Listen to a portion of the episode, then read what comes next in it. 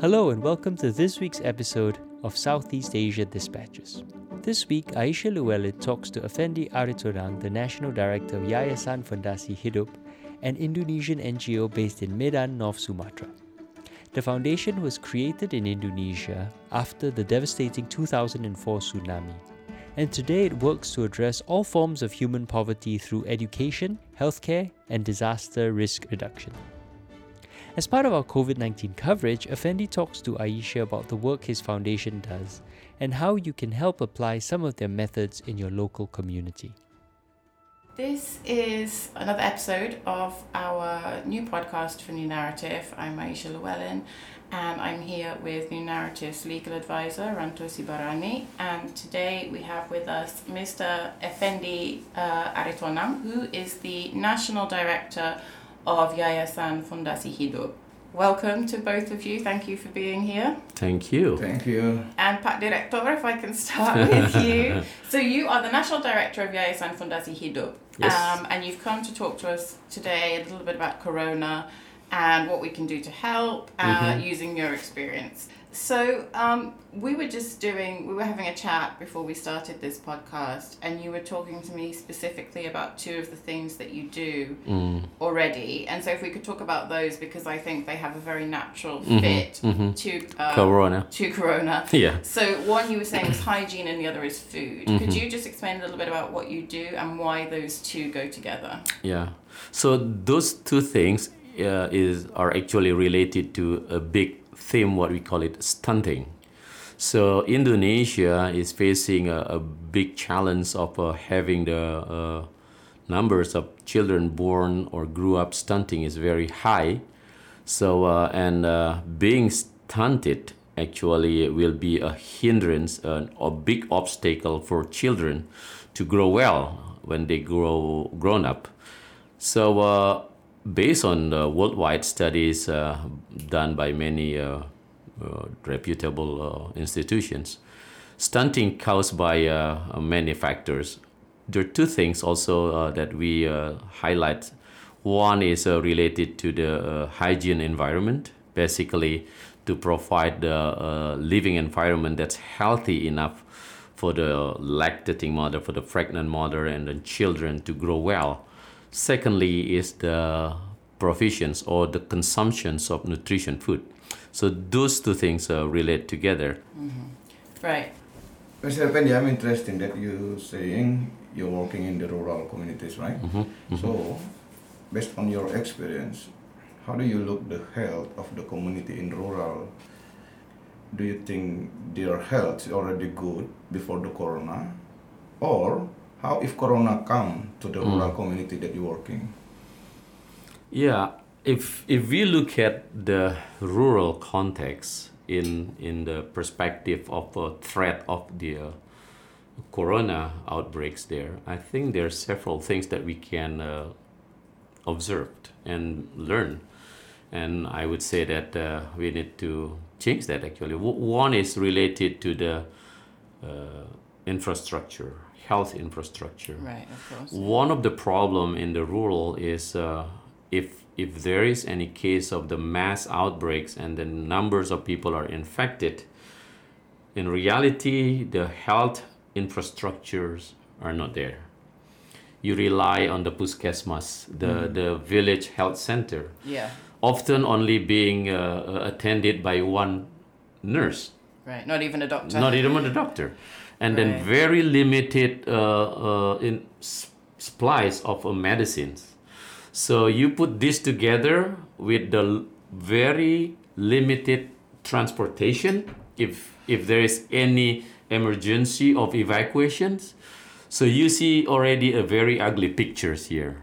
We we really would like to focus our uh, effort to to increase the preparedness of the community. They know what coronavirus is what's the risk it causes and how they can probably prevent themselves from being infected.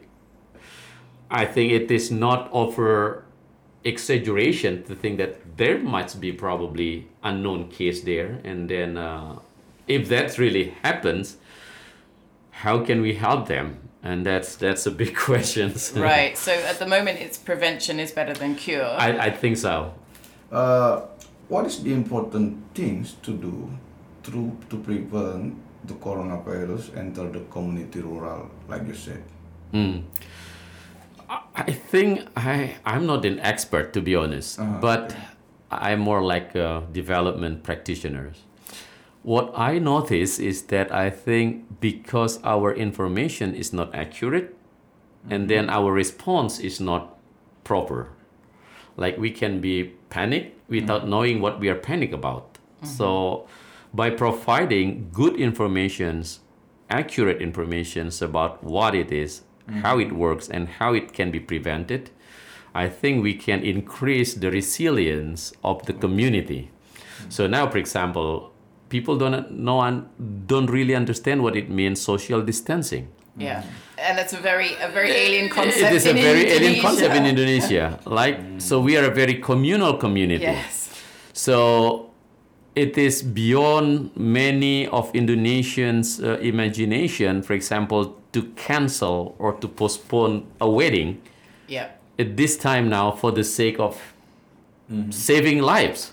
But how can you do that? I mean, we are very communal. Yeah. It is very hard. I mean, somebody passed away, and then uh, it's not because of virus, but somebody just passed away, and then it is in our customs that any funeral is a community Yeah. event. I mean, this is the time for everybody to express sympathy and then sharing hopes with a, a bereaved family.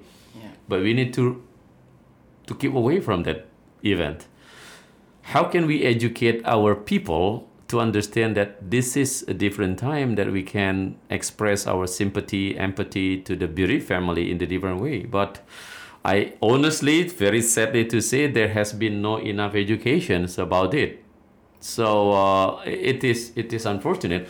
So I think to provide good information like what we are doing now in in this uh, conversation is one way to increase our understanding about it and how we can together work to reduce the bad impact of this uh, virus.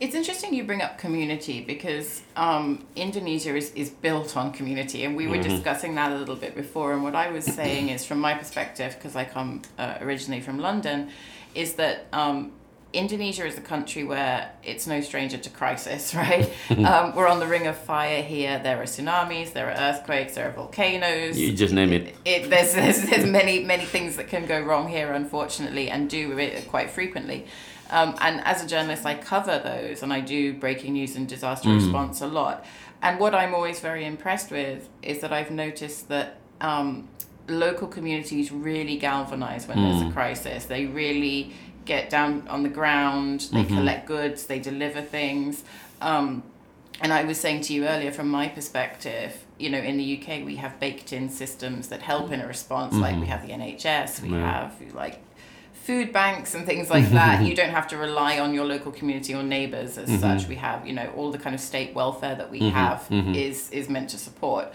Um, and perhaps because we don't have those structures in place in Indonesia in quite the same way, community becomes a very big issue. And you were saying that that's really how you approach your day-to-day work uh, with your foundation when you're doing things like education about stunting and, and um, giving out supplies.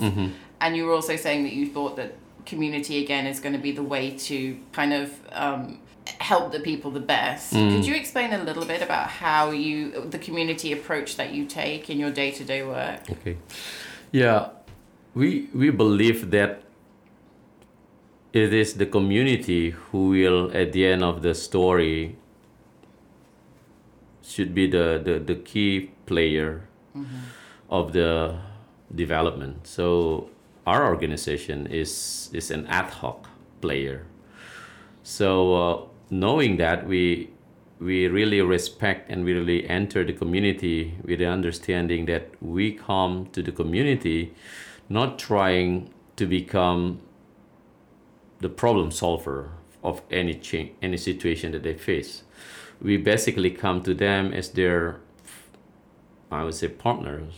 I mean, uh, we would like to to to work together with them to help them or to work with them to identify what are the strengths that they have inside them already that will increase their capacity to improve their wellness as a community. Mm-hmm. So, and then we basically come to, to the community and said, hey, hey, uh, we, we have permission from you to do this assessment and this is the result of the assessment this is the level of your vulnerability from health education livelihood and uh, disaster mm-hmm.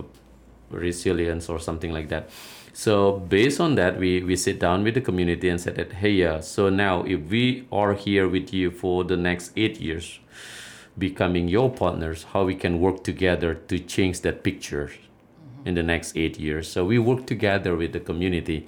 So that's our basic principle when we, we work with the community because at the end of the day, there will be a day when we have to say farewell yeah. to the community and say, hey, yeah, it's been a great time to work with you. We have learned a lot by working with you, but now you need to continue the journey by yourself. I mean, we, we are privileged that we have been working with you for, for a number of years.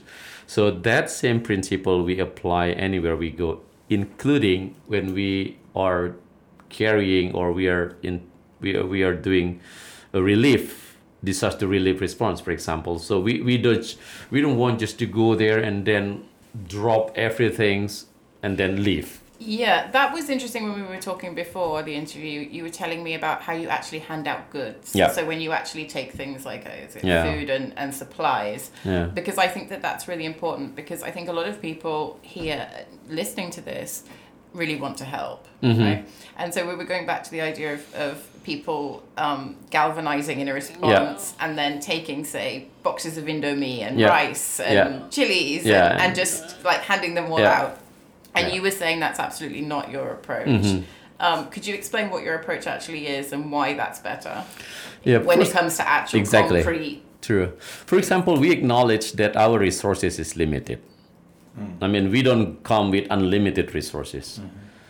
Acknowledging that li- resources is limited, time is limited, we want to make sure that these limited resources will go to the most needy group I mean, in, in event of disaster, for example, everybody claims that they're in need. I mean, that's very common. I mean, we, we, we don't want to argue with that. But still, in that context, there are a group of people in the community that even more vulnerable than anybody else. The so elderly, the elderly, people with physical uh, limitations. Yeah and then uh, many other things. So we children. go children. So we go to the community. Of course, it's not always ideal, but as much as we can before we distribute the goods that we bring, with just like wait a minute, look. If we were going to sort out in the community, who do you think is the most vulnerable among you, and then they talk among themselves. So we basically don't don't go to the community and say, hey, this goods is only for the elderly. So they decide for themselves. So you let them do it. Let them do it. Yeah, so that they, they take ownership of that. And then actually by so doing, we actually trying to impart a new perspective being a community. So healthy community in our perspective is a community that is caring one another and helping those who are not able to help themselves. If community are not protecting protecting the vulnerable and then those who are less able to help themselves and then what's the idea of being community right. so yeah that's that's basically the idea about mm. be, behind it so and that applies well to corona right yeah so it's the exactly. same thing so rather than just going and taking bags of stuff true uh, working with the community mm-hmm. or with mm-hmm. other stakeholders who may be able to go and work with the community to exactly. make sure that you know the right things go to yeah. the right people so uh, how do you look the response, the world response now to the corona?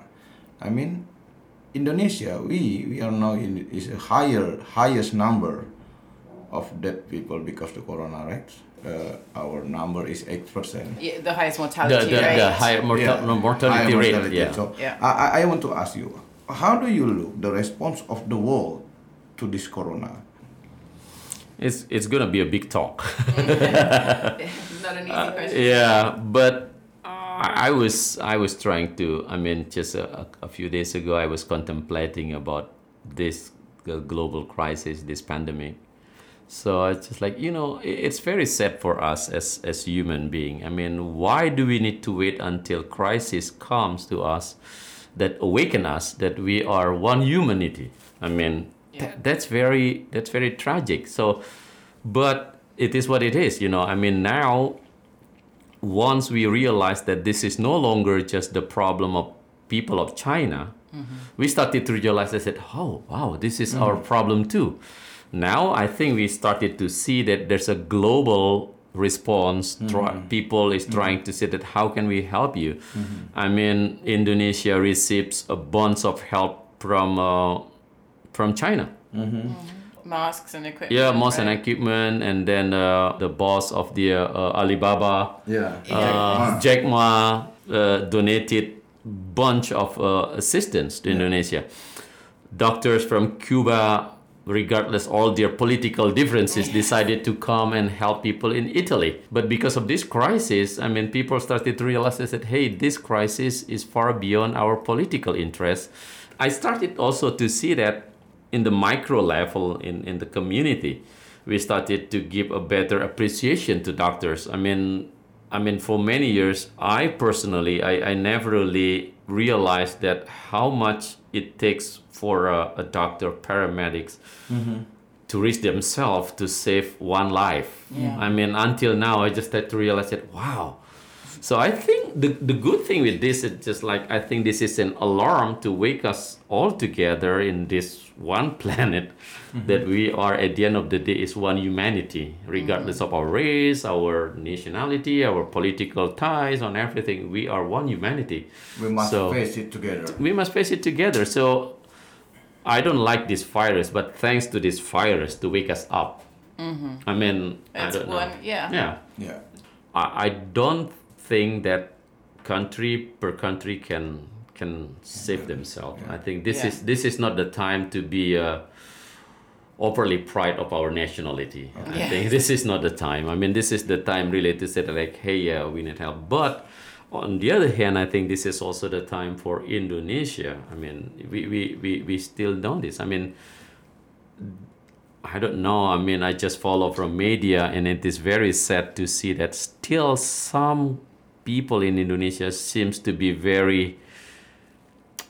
I don't want to to to stigmatize, but uh, a little bit narrow-minded to think that oh, I don't want that group is different from my group, and then we are still segregated. I mean, when this happened, I started to look at this as like I I honestly said that God, if if this little crazy virus will help Indonesia realize that we are one country together, and regardless of all our differences in political uh, Yeah, religious. camps, religions, and, and then we know that we our nation was almost divided by by our previous elections because of that things. If this little crazy virus can help us change as a nation, it's just like, gosh, I don't like what it brings, but I hope we will be healed from being segregated as a nation to become reunited again. Yeah, that's a great message, I think, to to kind of end with. Um, the last thing that we wanted to ask you was, I think people. There is a lot of kind of coming together. There is a lot of, we're in this together and we want to help, and there's a lot of people who do want to help, and I think don't know quite the right way to do it. Um, but also, yeah, just kind of handing out Mm-hmm. you know, paper towels to people or whatever is not Yeah. particularly helpful. So, in your experience, what should we do and what shouldn't we do? How can we, the everyday person who just wants mm. to like do their best to help with this, what is it that mm. we can do? Do you think that would be the best? I think the, the expensive lesson learned from many disaster response so far is that lacking of coordinations. So some people may come with a very good intention trying to help, but without good coordination, we create more trouble.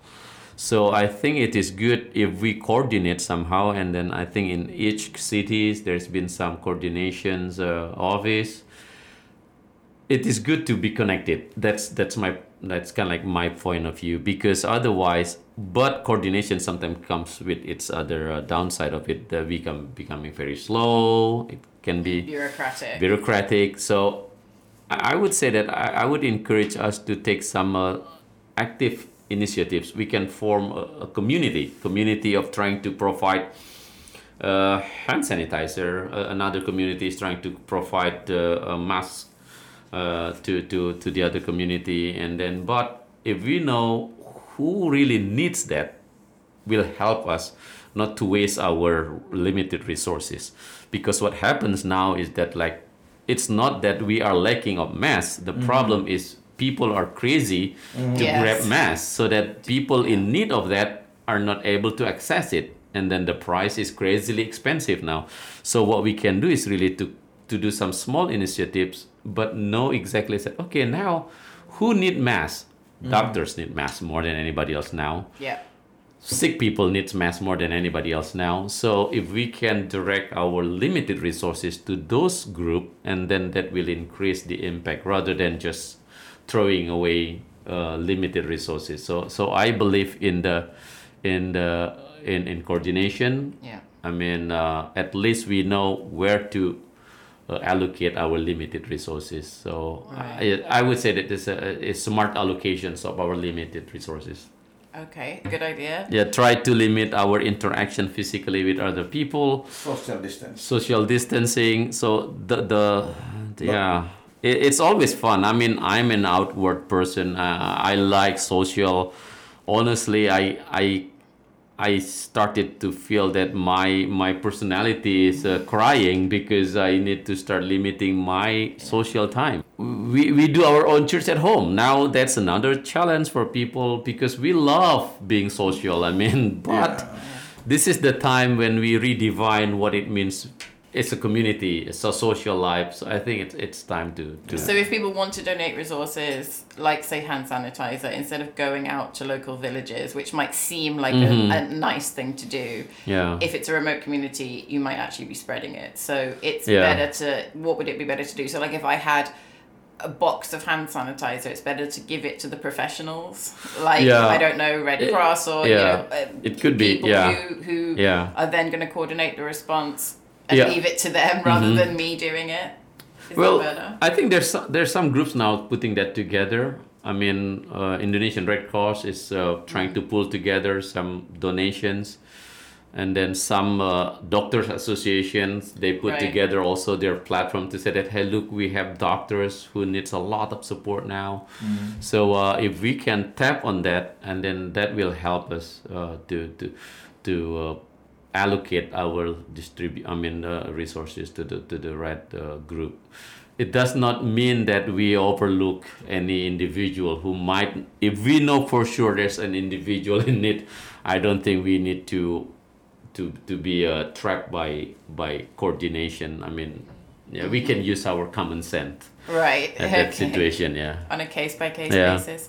All right, that's excellent.